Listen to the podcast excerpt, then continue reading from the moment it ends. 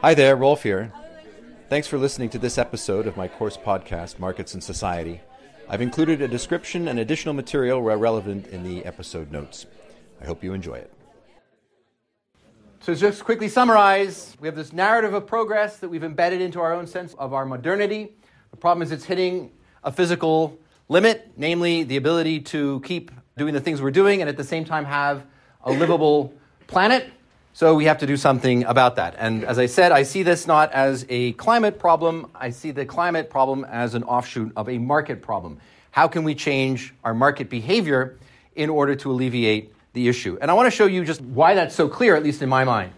Because in order for you to live the life, the only life that you can live, you have to be a consumer of carbon in the world that we've set up. There's no way for you not to live a life that doesn't mean you consume carbon. At the same time, as we've known already now for a number of years, and every single year hereafter is going to get clearer and clearer and clearer, consuming carbon is going to make your life and the lives of your children and their children substantially worse, potentially even cataclysmic. Therefore, you're in this odd position. To live your life, you have to consume carbon, the very thing that is going to help destroy your life and the lives of those who come after you.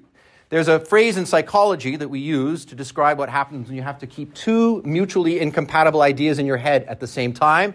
It's called cognitive dissonance. Smoking, I like smoking. I know smoking is bad for me. I light a cigarette, I enjoy it, then I feel bad, right? Cognitive dissonance.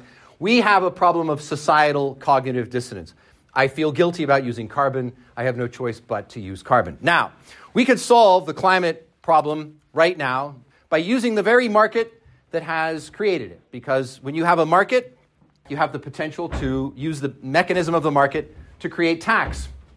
There's a kind of taxation called a Pigovian tax, which in technical economic terms means you tax the item to reflect the full cost of the externalities of using the item. But another way of saying that is if you're using something and it fucks things up somewhere else, you have to pay for the fucking up that's happening. So smoking is a good example of a Pigovian tax. Societies tax cigarettes not because they want money, but because they want to discourage people from the consumption of that good. It's not a good idea. In Australia, a pack of cigarettes is $50. Why is it $50? Because that's the extent to which the Australian government, Australian society deems smoking as a health risk. Therefore, they increase the tax to discourage its consumption. And ideally, how much money does the Australian government want to collect every year from cigarette taxation? Zero. Because the goal is not to bring in income, the goal of it is to discourage a particular behavior. Let's simply apply that to our carbon problem. We know that if we use carbon, we're cre- making a bad situation worse. So let's simply tax in the externalities of carbon use, which in this case is a livable planet. That's a bit of a hard externality to factor in, but let's put the price tag at somewhere around $100 trillion. That'll do. And now we want to make it so that every time you consume carbon, you have to pay not just the price of the good, the production, transport, etc., but you also have to pay the externality of the carbon that went into it. So all of a sudden, for every kilo of carbon that you're consuming, now we're going to tax it at, say, the rate of, I don't know, how about 1,000 euros? I'm just making it up, but that sounds good to me. So for every kilo of carbon, 1,000 euros. Now, or you go, you go off to the local Primark, and there's the t shirts on the rack that sell at the moment for like what, six euros or so for a t shirt? But each t shirt uses, say, 300 grams of carbon. So now the price of that t shirt is $6 for the t shirt plus the tax, 306 euros for a t shirt the flight that you were thinking of taking next weekend for that getaway to Croatia, which uses, say, 100 kilograms of carbon per person, how many of you are going to be flying or buying if we price in the true cost of carbon? And the answer is no one. Except we're a very inventive, ingenious species. What do entrepreneurs recognize in the context of high taxation? There's a market opportunity. If you want to sell t shirts, but they're too expensive for people to buy because they have to pay for the carbon that they use, What's the entrepreneurial op- opportunity? Start making t shirts that do what? That don't consume carbon. Or instead of flying people that cost a lot of carbon, come up with new ways of transportation that dramatically lowers the cost. In other words, if we trust in our own entrepreneurial abilities, the very kind that's created the modern world we inhabit, we ought to have confidence that we will, with the right incentives, come up with vast new ways of doing things when people's consumption behaviors are being guided by a Pigovian tax. That's what it's there for. Discourage doing bad things, encouraging people to do good things. However, there's a transition. Entrepreneurial innovation doesn't happen overnight, And so, for at least a decade or maybe longer, no more flights, no more shirts, no more shoes, the bare minimum, we would fall into a kind of societally enforced poverty. Are you ready to accept that? No. Poor people, yes, often work hard, sacrifice a great deal for their children that their lives may be better. But wealthy people don't have that, ten, that mindset. So, people who have as part of the expectation of their own modernity a certain level of prosperity are very unlikely to want to give it up. So, although we could solve the problem, we have no social will to do so. And indeed, to suggest it wouldn't be highly complex, I don't want to oversimplify, but the point is that the fundamental stumbling block is not the technological issue, it's the fact that it would plunge us into a kind of consumer poverty that none of us is willing to accept. No politician who introduced a Pigovian tax regime would ever be elected on that platform. So when Greta Thunberg says that the people at the COP are just doing da da da da da and don't actually solve any of the problems, She's not wrong, but it's not actually their fault because any politician who actually undertook serious measures to solve the problem would immediately be thrown out of office because we're the problem. And we're not the problem through our own agency, we're the problem because this is the life into which we've been born, and that life carries with it certain expectations of the life that we get to lead as a function of our modernity. To this end, I want to point out, and this is going to be important by the end, that individuals can do nothing, almost nothing, to solve this problem. There's nothing you can do in terms of your own daily habits that's going to make this problem any better. This is a systems level problem.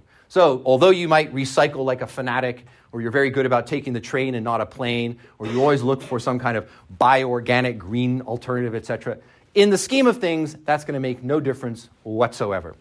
However, the mindset that you have to the problem is, in fact, very important. And you, more than anybody, more than anyone who has lived yet on earth because you are an inflection point generation. You are a hinge generation. And by that I mean you will experience firsthand, and your children certainly will experience firsthand, the full impact of the changes that are coming our way in ways that my generation and my parents' generation have not. So the mindset that you bring to this is going to be very critical in terms of coming up with or devising potential solutions. And I'm going to submit modestly that that solution means rethinking the social construction of the market. Why do I say social construction? Because a market is an institution. Institutions are created by societies. And so it means that we as a society need to rethink the market mechanism that surrounds us.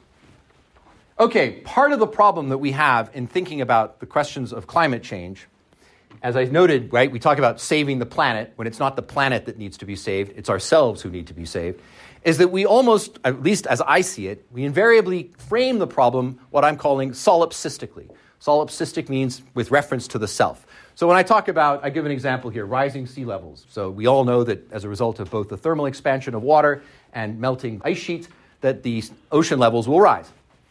If I tell you that, say, by the year 2100, sea levels will rise by three meters on average, what's the first thing you think of? You're like, buddy, my house is like 50 meters above sea level. I've got no problem. That's the way we tend to process this information. Or else you're like, okay, my plans to move to Florida, forget it, I'll go someplace else. We make it about us. How bad is that for me? And when we think about it in terms of heat waves or these kinds of things, we tend to reduce it to its impact on our lives, on the convenience or the comfort that we can expect in terms of the lives that we lead. And the real issue is that climate change, the full catastrophe of climate change, affects us not as a first order effect, but as a second order problem, as a second order effect. I want to show you an example of the kind of fallacy that this solipsistic reasoning can produce. There is a Swedish economist, I don't know, we've got a lot of, no, he's Danish, sorry, we have a lot of Scandinavians.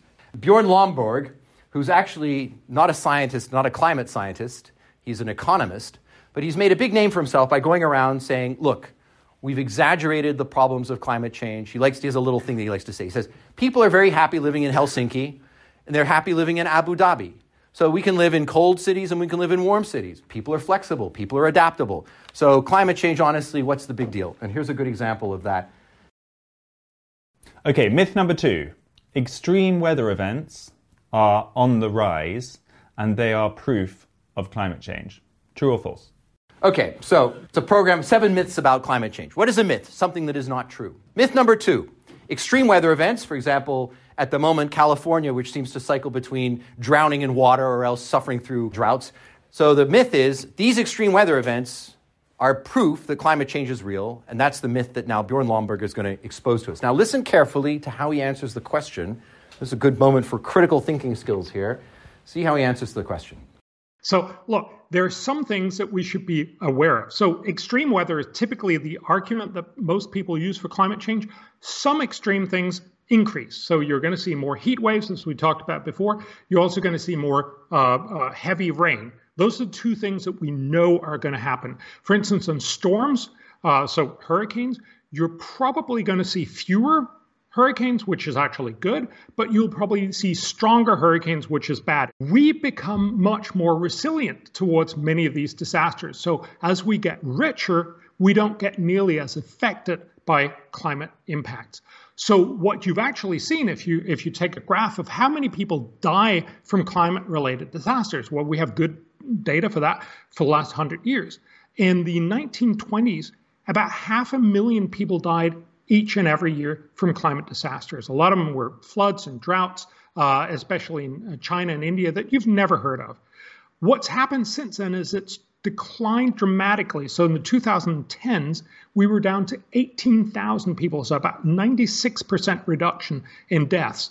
And last year, it was down to 14,000, so in 2020. And in 2021, we don't obviously have the whole uh, uh, year yet, but it looks like 2021 is set to be even lower at about 6,000. Okay, extreme weather events is proof that climate change is real. Has Bjorn Lomborg demonstrated that that is a myth? What's he talking about? How much we are affected by extreme weather events, not whether the weather events themselves are proof of climate change. Now, if you weren't thinking very carefully, if you weren't listening carefully, you'd come away from that saying, look, we're fine, everything's good. Okay, the hurricanes will be much stronger than before, but there'll be fewer of them as it wipes like Florida off the map.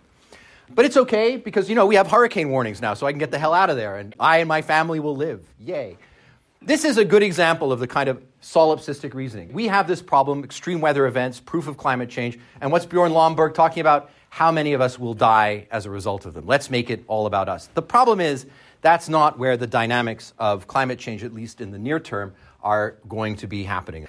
Because we're looking at it through the eyes that we have. We are a generalist species, like cockroaches. We can survive, indeed thrive, in many different kinds of environments. But that's actually a very unusual evolutionary outcome. Evolution tends to select for organisms that are specifically suited to specific niches in the ecology around them. So most species are, in fact, specialists, like the panda bear. We all know the panda was threatened. Why was the panda threatened? Because it lives on bamboo. If there are no bamboo forests, it dies. It can't simply switch to a different food source. So, from the point of view of a generalist, as the t- climate increases through one, two, three degrees of warming, we're like, ah, no problem. I just will, I'll move from Abu Dhabi and I'll move up to Helsinki. Looks a nice place, Finns are nice people. But what we're forgetting is that 98% of the Earth's biomass is not generalist, it's specialist. And so the real problem, particularly in the coming, say, 30, 40, 50 years, is going to be the mass extinction of organisms who, over hundreds of thousands or millions of years, have evolved to thrive in a specific environment, and now that environment is very rapidly changing. We see this happening, I think, at the deepest level of the, of the biomass. And indeed, this is the beginning. You are going to witness, unusual time, what's being called the sixth extinction event, or sometimes the Holocene or uh, Anthropocene extinction event, an extinction event in which most of the uh, biomass of the Earth dies off as a result of human caused warming. And a good example of that is the decline in observed insect biomass. How many insects are there per square meters? Now, the sad fact is that we don't have a lot of good data on this because going back, say, 30, 40 years, not too many people were interested in putting boxes in their gardens and counting insects. However, Germans were because they're just wired that way. So there's a German study, and they did. They found a certain kind of biomass.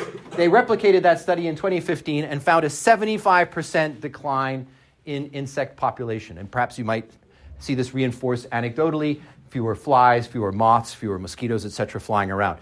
Insects are at the very base of the food chain in terms of many of our ecologies. So when we start to see insects dying off, it's a bit like the canary in the coal mine, right? It's a, it's a bellwether for how bad things are getting. And it's not just insects, sea temperatures are also rising, and as the sea temperatures increase, we see changes in salinity and we see also changes in acidity. And that means that for many microorganisms, which are specialized to, to exist in a specific temperature range, salinity range, and acidity range, can no longer survive. And indeed, that's what we find. Phytoplankton, which is at the very base of the entire maritime ecology, is starting to show very significant and indeed extremely alarming levels of decline. No phytoplankton then eventually means basically the seas die off. Nothing can live inside of the oceans. This is not the first time this has happened. We have good evidence in the geological record of the Earth of what a mass extinction event looks like, and this is what it looks like. It looks like biomass gradually disappearing from the record, and eventually a very significant reduction in the overall number of species that can survive, and a very few make it through, and then Earth starts up again, and a whole new set of animals emerges. You all know about the disappearance of the dinosaurs, the dominant uh, creatures right at the top of the food chain. They almost all died out, except for a few birds. But no problem, created niches for mammals to emerge, and here we are so many millions of years later. So, in terms of the mass extinction on the planet, not an issue. Life will continue. That's not what we're worrying about. We're worrying about us. Can we continue? And that's the problem. If we think it through the lens of Bjorn Lomborg, can I survive a hurricane? Can I survive a drought? Can I move to a place that's cooler? Yeah, it's fine. But can we survive in a world where all the trees and all the shrubs and all the flowers and all the insects and all the phytoplankton and all the fish and everything else is dying out because they don't have time to adapt to new climate conditions? That's the problem that we face. We'll be okay. We're like cockroaches. We can go live underground if we have to. Elon Musk is even dreaming of setting up new worlds in Mars, presumably mostly populated by him. But that's not where we should be focused on. We need to focus on the ecology around us. That's where the hard work is to be done. And we don't pay enough attention to that because we want to personalize at the level of our species this problem. But it's not a personal problem, it's a global problem. I'll very quickly give you an example of the kinds of things that we will see, you will definitely see, I probably will see, because I think it's going to happen soon, that will start to accelerate these kinds of changes and make the urgency of action all the greater. I hope we feel that there's a great urgency of action. Apparently, not at these COP things, but uh, broadly speaking, we recognize this as a problem in our society. I'm going to pr- argue that that sense of urgency is only going to increase, meaning that our, the mindsets that we bring to this problem are going to matter more and more as the problem becomes more and more evident. And the one I want to focus on, mostly because I'm Canadian and I like the Arctic, is the so called blue ocean event. A blue ocean event this is an excellent example of data visualization. So this is the average Arctic sea ice volume by month, the different colors of the different months, spiraling around with the different years. So this is sometimes known as the Arctic death spiral. What is the clear trend that we see? What's happening to all the ice in the Arctic? It's going down the drain. It's going to zero. It's unambiguous. So it's a simply a matter of not if, but when. This is unstoppable. We cannot somehow reverse this trend, this is going to happen. When we get a blue ocean event defined as summer Arctic ice extent of less than 1 million square kilometers, so that means that basically the entire Arctic Ocean is open water, we're going to see in relatively short order a set of rather dramatic changes. The reason being that ice has a high albedo effect. When sunlight hits ice, it reflects back. But when sunlight hits open water, the heat from the sun is absorbed into the water and therefore will increase the overall warming of the Arctic Ocean. That's a self reinforcing or so called feedback loop. The warmer the ocean gets, the harder it is to form the ice. The less ice that's formed, the warmer it gets, and so on and so on. And so there are a whole set of changes that will happen when we get the blue ocean event. The first of which is we'll get more blue ocean events. As soon as we get one, we're very likely to get more.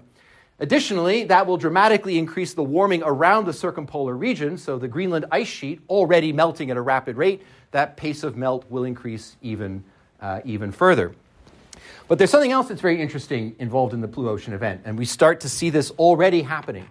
As the Arctic gets warmer, the so called refrigerator of the world, when we have a stable, cold environment up in the north of our planet, one of the advantages of that is that it creates wind flow, which is very stable and predictable, simply swirling around, uh, around the Arctic, uh, around the polar region, circumpolar region. As the polar areas get warmer, this so called polar vortex, the flow of wind, starts to destabilize because it's not being kept in place by cold air up here and warm air down here. As that changes, this Arctic flow tends to wobble or get disrupted. And we see these wobbles in the polar vortex when we start to see things like unusually cold weather in places which don't normally get very cold weather.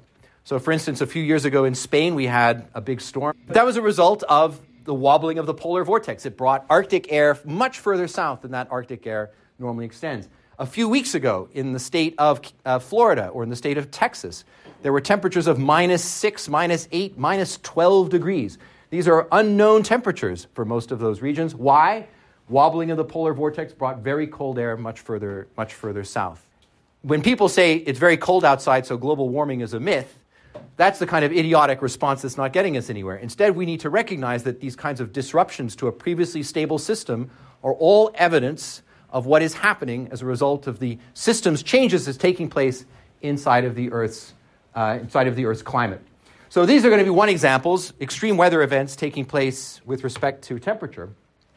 And another one that affects us here in Western Europe is the potential shutdown of ocean circulation currents, the most uh, important of which is the so called AMOC, the Atlantic uh, Meridional Overturning Circulation. And I appreciate this isn't super fascinating, so I'll go through it quickly. But broadly speaking, ask yourself why it is that people who live in Norway, where it should be absolutely frigid, nonetheless enjoy relatively warm weather. And the answer is because there is a circulation of water, it moves warm water from the Gulf of Mexico and recirculates it up off the coast of Western Europe, and that makes for much more gentle temperatures, particularly in winter, in Western Europe. The reason this circulation happens is as a result of differential salinity between salt water and fresh water, and that system has been stable for a very long period of time.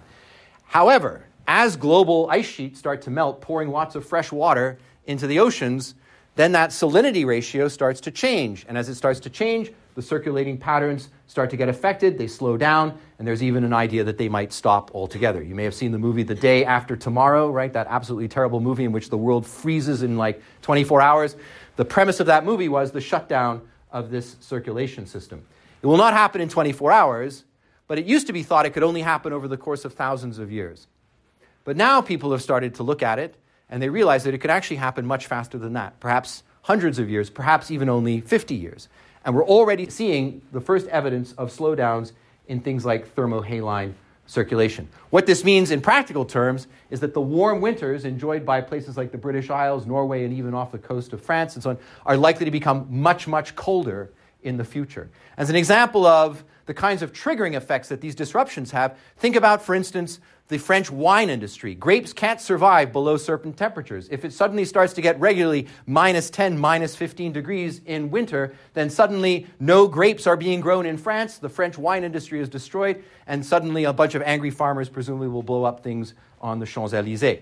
This is the way in which all of this stuff is connected. Similarly, we may have seen a few years ago heat domes descending over places like the Pacific Northwest that never get super hot. And all of a sudden they have temperatures of 42, 45, 48 degrees. Well, those regions are not very far from where the bulk of the world's lentils and other cereals, corn, maize, and so on are grown. And lentils and corn, at least as we grow them now, cannot survive sustained temperatures of more than 35, 36, 37 degrees. So these extreme weather events have the real potential to disrupt the very basis upon which our agricultural, our alimentation system that we've uh, developed and integrated globally is, is based. We have an example already in our Earth's uh, history, the so called PETM, PETM, the Paleocene Eocene thermal maximum. We have an example of what it looks like when you have extremely rapid warming. Extremely rapid warming, though, in this case, is in geological time 20,000 to 50,000 years. And what you saw then was the polar ice caps melted, alligators, or like crocodiles, I guess, were found in the polar regions. There was a mass extinction, not as great as the other mass extinctions, but there was an extinction event, widespread biodiversity loss, and it took about 200,000 years for the Earth's climate to re- restabilize. We, to put it in perspective, are introducing the CO2e, meaning all greenhouse gases, not just carbon dioxide, but methane and others, we're introducing a similar level of release that we saw in the PET M, except instead of doing it over 20 to 50,000 years, we will be doing it in the order of several hundred to maybe a thousand years. So we're taking this extreme event that we can already observe in the geological record, and we're hypercharging it. We're going to make it extreme and sudden. And that, in terms of what we should look forward to, is something of an unknown, because never in the Earth's geological record do we see anything like the rapidity of change, pace of change that we're seeing at the moment. And it gets worse. Just when you thought it couldn't get worse, it gets worse. Because a very recent paper, literally published last November, I read it over the Christmas break by a guy named Hansen, uh, called Global Warming in the Pipeline, makes, I think, a very good argument for why what we thought was already a bad situation is probably worse than we, than we knew. The reason why Hansen matters is because James Hansen was the person who, in the late 1980s, was one of the first people to get up and say we need to take global warming seriously, and no one listened to him. And here we are, and he's now a very old man in his 80s, uh, and he's still publishing papers on this. So, because we didn't listen to him in the 1980s and do anything about it, now we have to listen to him now and deal with what we have done. And what he found, and I won't go through all of this stuff here, but basically what he found was that the so called Earth climate sensitivity, meaning how sensitive the Earth is to changes in uh, greenhouse gas accumulations, is higher than we thought. Therefore, there is what he calls more warming in the pipeline. We've built in more warming than we previously had expected. And he anticipates that that warming that we've built into the pipeline to be about 10 degrees warmer than pre industrial average. To make that clear, in order for the Earth's climate to go back into equilibrium, that is to say, for the amount of energy that's being released by the Earth every day and the amount of energy that's coming into the Earth every day, for that to stabilize, the Earth's temperature needs to rise by 10 degrees. If that happens, it's game over. There is no scenario in which the Earth's average surface temperature rises by 10 degrees and human beings have really any chance whatsoever to continue their civilization. Maybe a couple of very wealthy people can eke it out in bunkers in New Zealand or something, but it's not going to be much of a life worth living. So we have to plan that we don't get there. Part of the problem that we've had so far is that the warming that's already being triggered by the release of global greenhouse gases has been to a degree masked as a very effect of releasing those greenhouse gases. When you release coal, for example, when you burn coal, a byproduct of burning coal is that it creates aerosols, mostly sulfur, in the air, little particulates, what we call air pollution. Air pollution reflects heat back. It has a high albedo effect, so it reflects solar radiation back out to space. However, in order for us to cut our emissions, what do we have to do? Stop burning coal, which means we stop putting up these aerosols into our atmosphere. The so called aerosol masking effect has meant that the amount of warming we've experienced so far is less than what it would be ordinarily, given how much carbon we've released.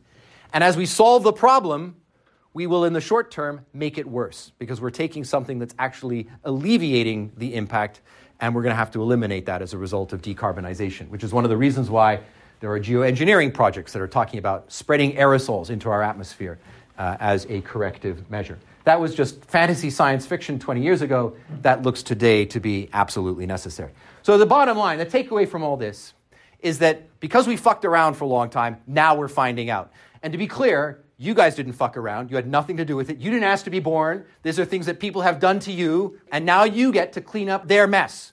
You're like the Airbnb owner who comes back and finds that the recent people who've been in the house peed in the, in the kitchen, left nasty surprises in the bathrooms, and now you're there with a mop and a bucket going, fuck! Because you aren't responsible, but you're the one upon whose shoulders it must devolve to clean up this mess. And let's just take a quick look at how well people have done in your lifetime. So, we've been having cops your entire life. You're the first native green generation in this sense, except we're not really green. You're the first generation that's native about constantly kvetching about the climate. COP 1, 2, etc., right? We just finished up, what was it, COP 27 in, in Egypt. So let's see how we've done. First of all, let's take a look at the release of carbon into the atmosphere. This is the famous Keeling curve, named after a scientist named Keeling, who went to Hawaii and stuck a device on one of the sides of the mountains there to measure carbon particulate in the atmosphere. And this was what he found. So let's see. You were born about here. How have we done? Ah, the curve is slightly accelerating. Excellent.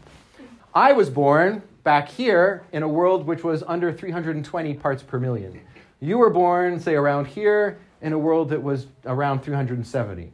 And if you decide to have children, they will be born somewhere in a world of 450. And if they have children, it'll be somewhere like 500 if we keep the current trend going. This is not good. 20 years of knowing that this is an existential threat, and what have we done? We haven't changed the curve one little bit. I give it to you another way. Let's take a look, COP6, the year 2000, more or less the year of your birth. And to year 2000, fully 86% of all energy that was used by human society was carbon based, whether it was in the form of coal, oil, gas, whatever. Hydrocarbons, 86% with a small smattering of other things making up the remaining 14%. That's in the year 2000. 22 COPs since, people getting together, discussing in urgent ways how to make the world better, talking about thinking of their children, leaving them a greener earth. You, have they done? 83%. That is almost, I mean, statistically, basically the same. And it's worse than that because even over this period of time, the amount of energy that we've consumed has expanded very dramatically. 2,000 from 120,000 ter- terawatt hours up to over 160,000 today as China and India continue their pace of industrialization. So we're using more energy, and the same percent, more or less, of that energy still remains hydrocarbon. And we know that if we want to maintain temperatures at an even reasonable level, somewhere below three degrees, we need to decarbonize completely by when? Some people say 2050, 2040, but soon, soon, in your lifetime, we need to decarbonize. If we don't, if this trend continues, bad things are happening. So it's a very serious issue. And I want to remind you why are we using all this carbon based energy? Because the basis of our modern sense of self is essentially the use of a market which derives its energy from, from carbon. This is a function of who we are today. So let me get to the last part that I wanted to cover here. Two purposes of this class markets and society. The first is, as we're going to see in covering much of the material that we're going to go through, we're a self disrupting species. We have ample evidence that human beings can, in relatively short order, go from living one way to living another way. When you're stuck inside of a paradigm, it feels like that paradigm will never, ever change. But the remarkable thing is that when paradigms do start to change, they change very quickly. We can move from one circumstance to another circumstance. And so when we see, as we'll cover in this class, all the different types of material that review all the different ways that people have been able to live, what we can see is that even though it feels like we're stuck inside of a paradigm which can never change, in fact, we have ample evidence from our past, not just the recent past, but even our more distant past, of human beings constantly shifting their paradigm. When do human beings tend to shift their paradigm? When the existing paradigm no longer is working. And I would I humbly submit that when your existing paradigm is leading you inexorably to an uninhabitable planet, that's a good sign that the existing paradigm is broken and it's time to find a new one. But we as a species are capable of finding new paradigms. What changes paradigms? Young people with new ideas is an important part, but what's the other important part of paradigm change? Old people with bad ideas dying. They're both necessary components of paradigm shift. Okay, why is it that we have been incapable, even though we've known the full severity of the problem that we face for 20, 30, 50 years? Why have we done so little about it? And the argument, I remember I'm making the argument that this isn't a climate problem, it's a market problem. And so I'll finish with this observation. And we'll be, by the way, reviewing this text, specifically the Affluent Society, at the end of our class when we talk about the modern consumer culture post industrial revolution. Anyway, fellow Canadian and uh, legendary economist John Kenneth Galbraith wrote a book in 1957 called The Affluent Society, one of the great critiques or great analyses of free market capitalist systems. And what he pointed out in that book, or the question he was asking, was if you look at developed industrial nations, 1950s, there are very few places which don't have more than enough wealth to keep people in more or less happy, affluent, prosperous lives. You can all feed yourselves, you can house yourselves, you have plenty of things to go around. So the question he had was in the context of being affluent, why should we be perpetually seeking more affluence? What's the purpose of that greater affluence? Are we just inherently greedy as a species? History says no. There are many examples of clearly demonstrable cases of human behavior which demonstrates that we are not inherently greedy. So, what is it that's propelling us to ever greater affluence? Another way of saying that is towards ever greater consumption, to becoming ever wealthier than we are already. And you can see since 1957, uh, normalized to 2011 dollars, that all these different developed societies have all gotten wealthier and wealthier and wealthier, even since Galbraith made that observation in 1957. He wanted to know what's going on. Well, the mechanism that he identified, and we'll explore this in great detail when we turn to his work, is not actually a function of human greed. It's a function of human psychology at its most basic level. We are, as a species, like many species, we are risk averse. We don't seek out risk. It's damaging to our health, it threatens our lives. So we like to live inside of a secure environment. And it turns out, at least as Galbraith analyzed it, affluence is security, but not in the way perhaps that you're thinking about it, because it links back to a fundamental problem of this modernity that we've created for ourselves. If we think of modernity as us achieving control over nature, we can define our own lives, we don't have to be peasants and so on. Yet there's another problem because even as we've reclaimed our agency in that way, we've lost it in another. And think about your own life, think about yourself. Do you have any way of keeping yourself alive other than using the market mechanism? Let's suppose you decided, I'm objecting on moral grounds, I will not consume any carbon, and so on and so forth. You have no choice. Short of taking yourself out of society, becoming some kind of hermit, you have no choice but to live inside of the market mechanism. What does that mean? The only way you can keep yourself alive, no, better than that, the only way you can even imagine yourself next year, five years, 10 years, 15 years from now, is as a market entity. That's the only choice that any of us has available at the moment. The way you keep yourself alive is you go to the market, you offer them your labor, and they give you a wage, right? And then you use that wage to buy the things that you want food, house, etc. There's no alternative. There's no other way. There's no co op or anything like that you can join. It's a labor market that takes your labor and exchanges it for a wage. And you can see how pervasive this is because in 1940, only about 1 in 20 people went to university because university is a place to spend four boring years acquiring highly specialized rather pointless knowledge. Today, what? Half of people go to university? Probably all of your friends that you know go to university. Why are you in university? Is it because you have an unquenchable thirst for knowledge? Is it because you are all gentlemen and lady scholars at the moment, eager to expand your horizons, eager to learn new things for the sake of learning them? No. Why do people go to university? Not, to get a job, you can get a job. There's lots of jobs out there that you can do without a university degree. To get a better job, to make your labor more valuable. University is not about making ourselves better, learning more things, exploring new ideas, expanding our horizons.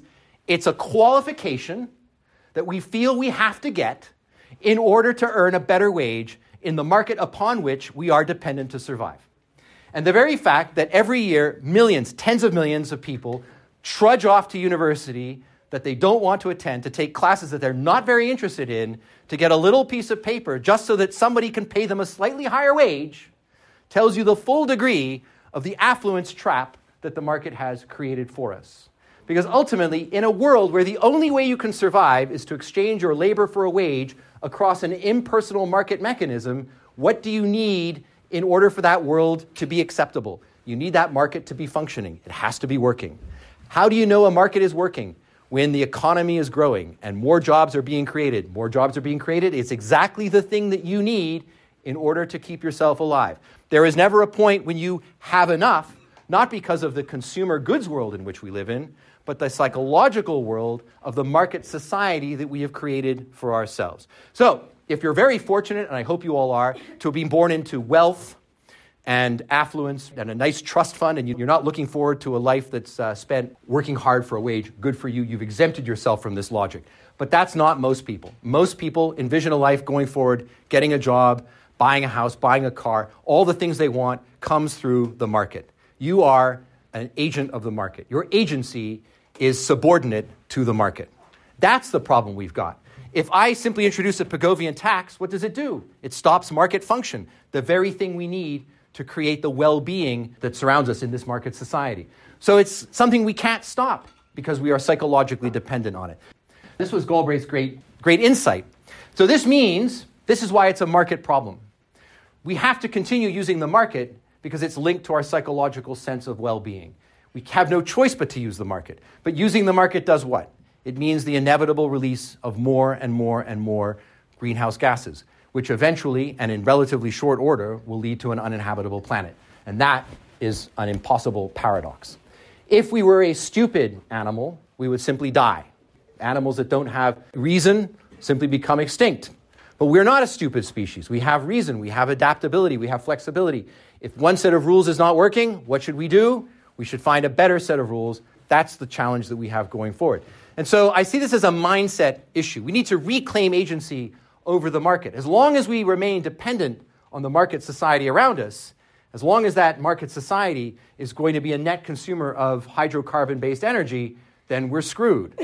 But we have the possibility of imagining new types of alternatives. And the good news is, over the course of human society, there have been a thousand and one different types of market arrangements that people have come up with in order to facilitate and regulate exchange and flow of goods and ideas. And so that's what we're going to do is to look at the different types of markets that we can explore over the course of the long human history. And we'll conclude by looking at the ways in which, over the last 150 years, we have become specialized as consumers. That the pattern of consumption that you feel almost organically is, in fact, an artificial byproduct of 150 years of cultural construction that's turned us all into hyper specialist consumers. Forget whatever it is that you're studying, because that's not where our specialization lies in modernity. We are specialists in what? Consuming. That's why we work. That's why we bother going out getting a wage to become consumers. No one goes into work at some shitty job because they love the job so much, right? And if they tell you that, they're lying.